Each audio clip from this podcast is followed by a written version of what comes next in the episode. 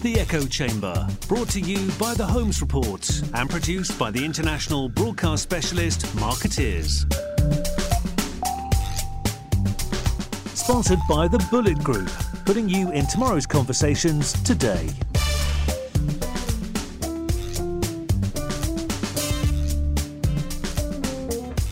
Welcome to the Echo Chamber. I'm Aarti Shah. I'm your host for today's episode that features Method Communications co founder and CEO David Parkinson and the CEO of Harvard Communications out of the UK, Louie St. Claire. So, as many of you know, the Chime Group, which owns Harvard, bought Method last year. And for those of you who want a little bit more context around that, there's a link in the show notes to the story in which we broke that news last year. Well, now um, David and Louie are working closely together on a global tech offering that spans San Francisco, Salt Lake City, New York, London, and possibly beyond. Um, so, this is the conversation I had with them to learn more about the new entity and to talk more broadly about sort of the state of tech PR today. Welcome to the show, Louie and David. Thank you. So here we are at the Marriott in San Francisco in the what they call the concierge lounge, and um, right now we are the only people in here, I think. But um, hopefully it stays that way, or there might be there might be some some background noise. Um, but but I'm glad to have both of you here today. David came all the way from Salt Lake City, and Louie came all the way from London. And as most of you all probably know, I'm guessing most of our listeners know this news because it was actually one of our um, most read stories for last year. Um, the the Chime Group, which um, owns Harvard out of the UK, which is a tech, technology shop out of the UK, which Louie is a part of, um, bought Method at the end of 2018 and now Louie from Harvard and David from uh, Method are sort of joining forces to to tackle kind of the global tech world. What what did I miss? Do you? no, I think that, that that is accurate. You know, when we uh, look at where we're at as an agency uh, and what our clients are looking for, uh, they're really looking for that global footprint uh, what can you do for us in the UK? What can you do us for uh, in Asia?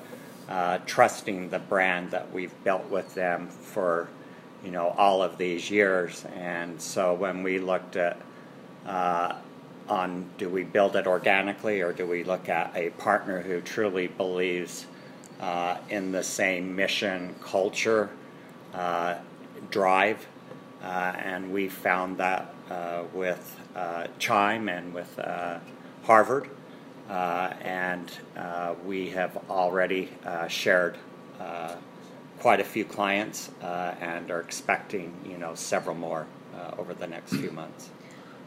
And from and from our side, we this uh, you know the, the bringing method on board was just a uh, culmination of a lot of hard work. Really, we have lots of clients in the UK or who have come from Europe and the Far East who say, "Can you do what you do for us in the UK and the US, um, uh, and also clients who are US clients who said, "Look, have you got any recommendations for for the US?" And it felt like for us, it was a really good time to to formalise a proper partnership. Um, where we could kind of share best practice, as David said, but also kind of uh, uh, go at the market with a bit more gusto. Um, and there's never been a better time to be in tech, really. So a few a few questions. One and, and, usually with with listeners, when we have three people on the call, I have to let them know who's who. But I think I think people can figure out that Louie Louie is the, the one with the lovely the lovely accent. Um, you know, an interesting um, thing that, I, that that that was noticed about about the the cell is um, you all retained branding. So now we have three different brands at play, right? I mean, there's the Chime Group, there's Harvard, and there's method. So I'm curious to know what the think, what the thinking was in terms of in terms of retaining all of these brands, and is it the long term goal, or at some point will everybody be part of the Chime Group? Well, I think I think there's been the world is littered with uh, acquisitions that have gone wrong, where I think big groups have bought up agencies, taken the brand too quickly, um, and which really rips the soul out of uh, agencies. I mean, when you um, acquire a company, you're acquiring and a PR company or any kind of marketing services company, you're acquiring a culture, a bunch of really uh, brilliant people that have put their heart and soul into a, to, to a company. If you've built a company to the size of Methods, you that's been a lot of hard work and blood, sweat, and tears. Um, and then a, and then a book of clients. Um, but you have to keep that together, otherwise, without those three things, there is no agency. So um, it's more about making sure that you can work together really well, that you understand each other's cultures, that the processes that you have in place where you can get some economies of scale work really, really well um, before you worry about brand. It's a bit like when you start a business. People say, "We're going to start a new business. What should we call it?" It's like wrong question. The, the, the, the, the name comes after you've really worked out what it is you're selling and who you're selling it to and why you're doing it in the first place. Um, so I'm sure we'll look at brand in time, but Harvard's a really strong brand in Europe. Method are a really, really strong brand in, in, in, in, in, in North America.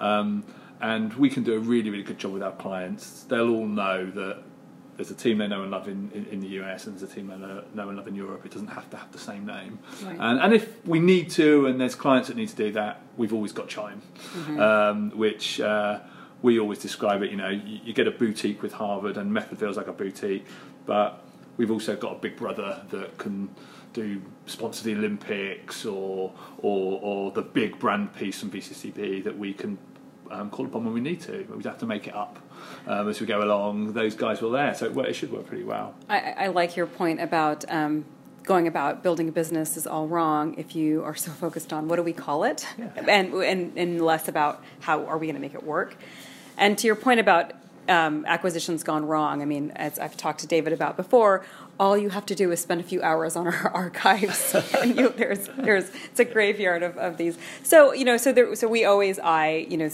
these. Especially when you have two really solid brands, right? Like Harvard and you know and and Method, there's always some amount of cynicism around. Oh gosh, like what you know, what will this do ultimately, or what? Because there is there are so many examples where this hasn't gone well. Um, you, both of you have touched on this already, but is there anything else that you're doing to try to avoid some of these pitfalls? To and, and in, in particular, I'm curious about the employee buy-in because I think that's key. If the teams don't buy in and you lose great people, then then it kind of falls apart right there. Yeah, and you know, as you mentioned, we've talked about this in, in great length on where you've seen what I considered really great agencies uh, and then uh, a holding company or private equity company will come in, buy them, and then, you know, that's really, you know, the end of that agency. Uh, and so when uh, we looked at what were next steps, uh, we were extremely careful uh, vetting Chime and vice versa on how will this affect our culture, how it will affect our brand, uh, and every all of the checklists that we had, uh, they uh, checked that box. Uh, and so when it was time to announce the acquisition, you know, everyone at Method was excited about it.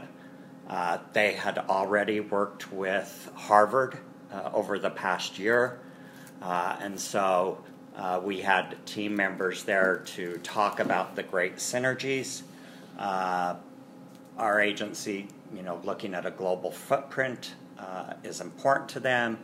You know, it gives them a chance to work uh, in London and vice versa. Uh, and so everyone in our agency thought it was, you know, a really smart move. Uh, they know we are really entrepreneur uh, based, uh, really look at calculated risks, and but more importantly, how do you continue to differentiate yourself. Uh, and when Method was started in 2010, we came out with a completely differentiated model uh, based on my work coming from the corporate side for several years. And so uh, keeping ahead of, you know, of, of the, the market, you know, how do we, you know, really build that key differentiator? And that's with you know, the acquisition with Chime and, and with Harvard, uh, where we can now uh, compete on a global s- scale and to be able to also uh, meet the needs of our clients. Uh, a lot of them, you know, about 40% of our clients are billion dollar brands uh, that are uh, in huge growth mode. and so, with that, uh, we're able to be able to uh, service them and to be able to uh, grow with them, which I think is really important. Yet not losing uh, who Method is. And I think that's Brit. I mean, when you've got forty billion dollar brands over here, you know, the startup scene in London is, is fantastic, but um, these are not businesses as, as well funded. You know, three to thirty million uh, investment is a lot over over over um, over in the UK, but for, working with forty one billion dollar value brands that haven't yet globalized is um, is a huge opportunity, business opportunity for both those brands, for Method and for, for us. I think also on the acquisition piece. Um, uh, you can always tell when you're speaking to potential businesses around that, that, that, that, it's when they say they're looking for an exit. And I think one of the key questions to ask, we've always asked, is what what what are your plans for the next ten years? Um, because we're not we're, we want we want to we want to work with companies that have got a plan where becoming part of the Chime kind of family or stable of brands is going to help kickstart your growth, help to um, help you to grow faster than you would be able to do if you weren't doing it yourself. Um, not let's just do this for three years and there's a pile of cash at the end of it. That's not what it's all about. And I think that that that's what takes the time to find those like-minded people. And I think we've obviously got that here. So you had mentioned, you know, it's, it's a great time to be in tech, and that's true. I mean, if you look around at, you know, the companies that have even filed for IPO this year, um, it's it's driving. It's a huge driver of the U.S. economy and in, in the global economy.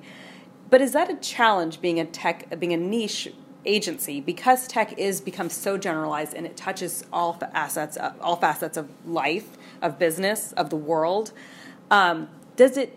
Do you find that being a, a niche agency now is can be a detriment sometimes when some of these technology companies say, "Hey, look, I'm everything to everybody. Mm-hmm. I need a big generalist shop." I, th- I, think it's. I think it's a. I think it's t- t- totally the opposite. I think we were talking about this this morning, and uh, if you're a, a, a, company that people don't know outside of the US, you've got a huge valuation, and you're move, moving moving to Europe. Um, you need a com- you need someone who can really get under the skin of the narrative. Whether it, whether you're operating um, across security and privacy, whether you're in AI, whether you're um, in fintech, you, you the company you work with needs to be able to get to the bottom of what makes you different because it, there's so many so much competition very very quickly, and then activate that into campaigns and storytelling that can help you find your route that's going to help you stand out. And that's increasingly difficult. That's hard for generalists to do, I think.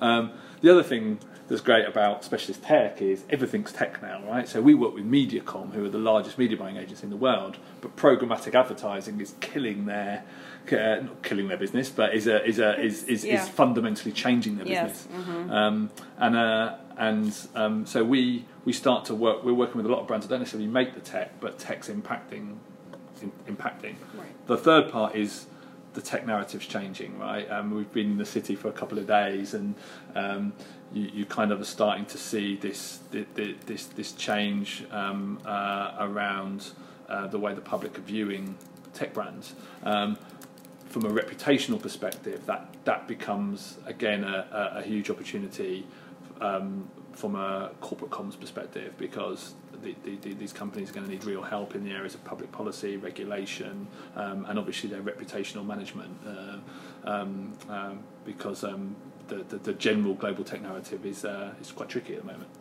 Do you do you find one thing that's interesting about that is because this has been a conversation that's come up a few times with folks is there is there is a backlash against technology companies. There is kind of a sense of outrage even um, about the way that people's data has been handled, but consumer behavior isn't changing dramatically. I mean, yeah, I mean, I mean, I, I, I, actually went through and did notice how many deactivated Facebook accounts I saw on my friend list, which was certainly higher than, than usual, but most of those folks are still on Instagram. They're they oftentimes have WhatsApp accounts. So eh, I don't think.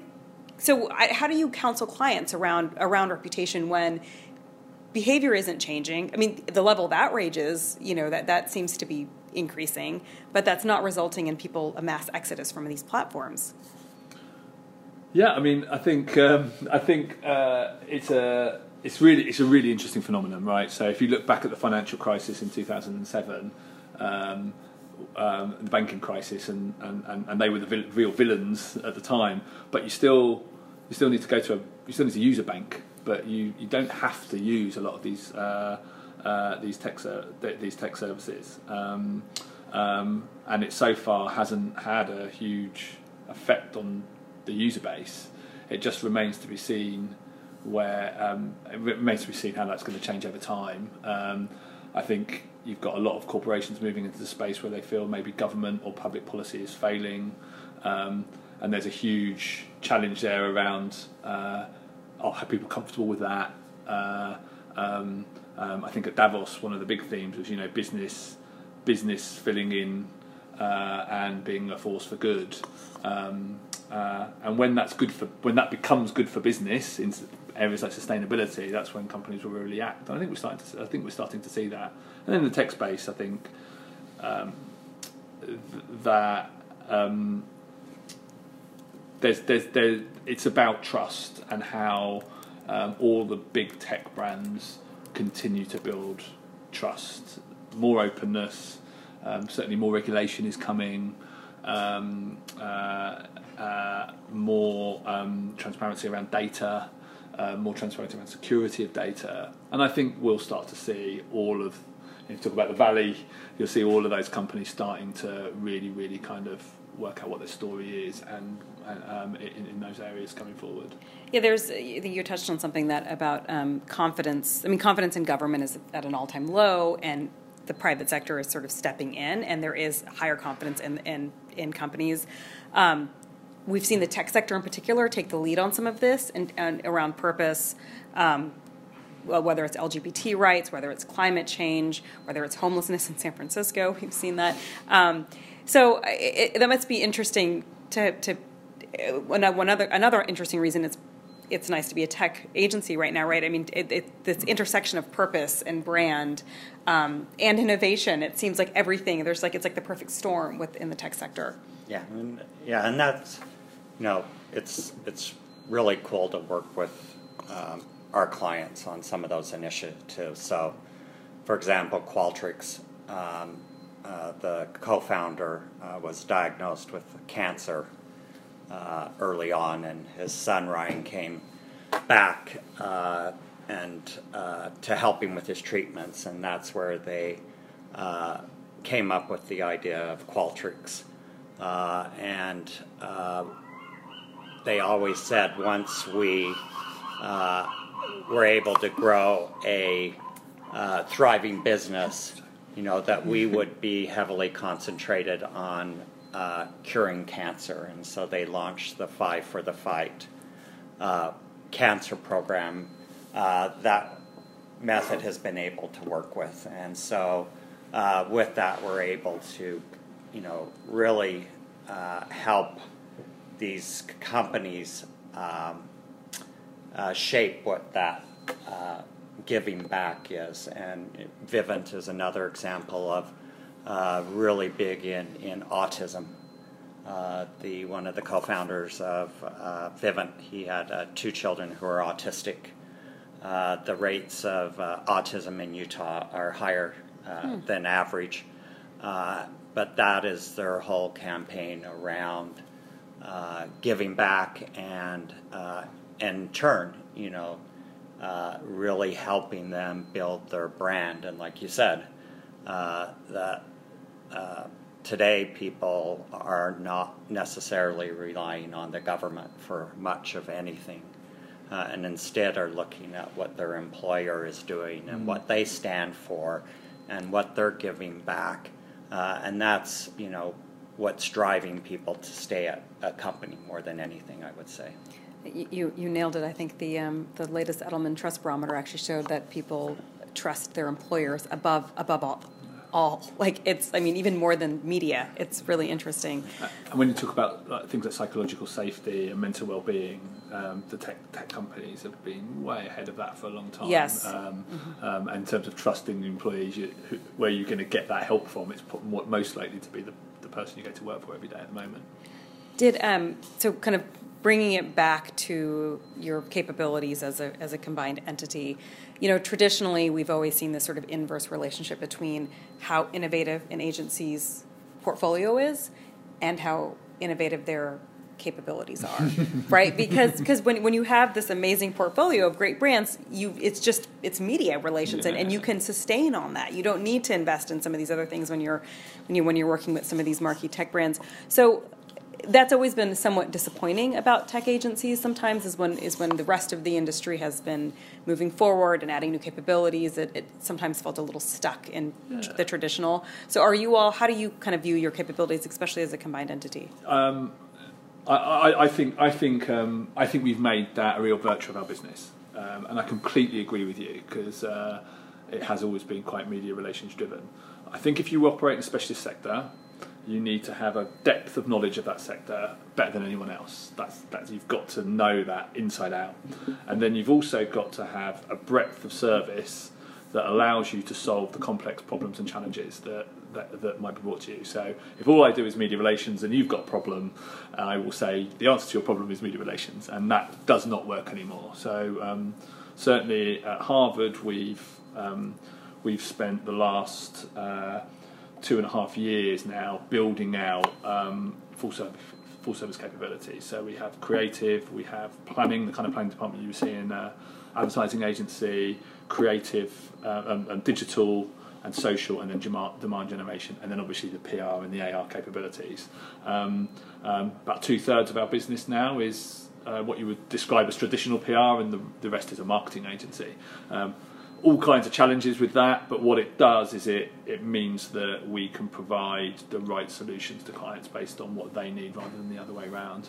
And I know that a method, yeah. you've, you've, you've, kind of built something very yeah. similar, which yeah. is brilliant. And we've kind of talked about this too, Aarti, is that, you know, today's PR person, it's just not earned media. You know that they need to have social capabilities, digital capabilities, content capabilities, and that's something we've really put an emphasis on at Method.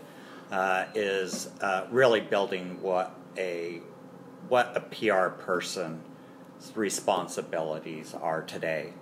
Uh, but at the same time, really building out our marketing capabilities. Uh, we hired a new SVP of marketing this year. We've added uh, creative, uh, we've added social strategy, we've added business insights. Uh, and so we're uh, definitely looking at how we can, again, meet what our clients are asking for. And especially in, in tech PR, there's this, you know, and I wouldn't say it's a new role, but one that's uh, you know been uh, becoming more and more heard of as you know this VP of corporate marketing uh, and brand management, and within that they have the capabilities of the social, the digital, the blogs, uh, some uh, uh, corporate marketing functions, and they're looking for one solution. and so, with that, we're able to provide that but knowing still that earned media is extremely important. Uh, and we have doubled down uh, on earned media, uh, making sure that we have, you know, uh, you know, getting to know all of the, the gatekeepers at key conferences and, you know, the awards and, you know, really uh, building out, making sure that we have, you know, the top journalists come in and meet with our staff and, so forth. Uh, and so, you know, making sure we're not abandoning that, but really, you know, growing to uh, what the what the markets are looking for. I think that that balance is so key because I think research does show that what ultimately drives purchase decision is earned ultimately. Yes. Even you know awareness and some of some of the other marketing initiatives kind of drive some of that stuff. But when you're actually coming down to, especially for a, B, a huge B two B purchase, right? When it's it's really going to be about trust, and that's earned, you know, in the in the earned media. Totally and um, you know, we, we have this beautiful view right now of San Francisco, and because of that, you there may be some background noise of birds. I, I don't know what kind of birds those were. They're like seagulls. They were seagulls, yeah. yeah, and they were they were singing. And every time David actually started to speak, so we'll try our best to edit that out. But uh, just to just viewer listeners, that's what you that's what you heard. Um, well, this was a great conversation, and I think the industry. I think, as I mentioned at the beginning of this um, podcast, uh, this was one of our most viewed stories of 2018. Um, it trended pretty heavily, so the industry is, is curious and watching. So, why do you think that? Um, you know, I think there's a lot of tech agencies that are looking for an exit, to be honest. And so when they're is one, you know, when there's a, a, deal that's made, I think there's a lot of curiosity around, well, what, what happened, you know, why them? Why now? Um, there's, there's a lot of, there's a lot of shops out here that I think are looking, or kind of trying to figure out what their next step is as well. So, yeah. Well, anyway, well, so I'm sure we'll have you all Great. back on soon Thanks. at some point. Thank you very much. And that concludes another episode of the Echo Chamber. Thank you to our guests, David and Louie. Thank you to our production team at Markettiers. And we will be back soon with another episode. You've been listening to the Echo Chamber. Brought to you by the Holmes Report and produced by Markettiers. Sponsored by the Bullet Group, putting you in tomorrow's conversations today.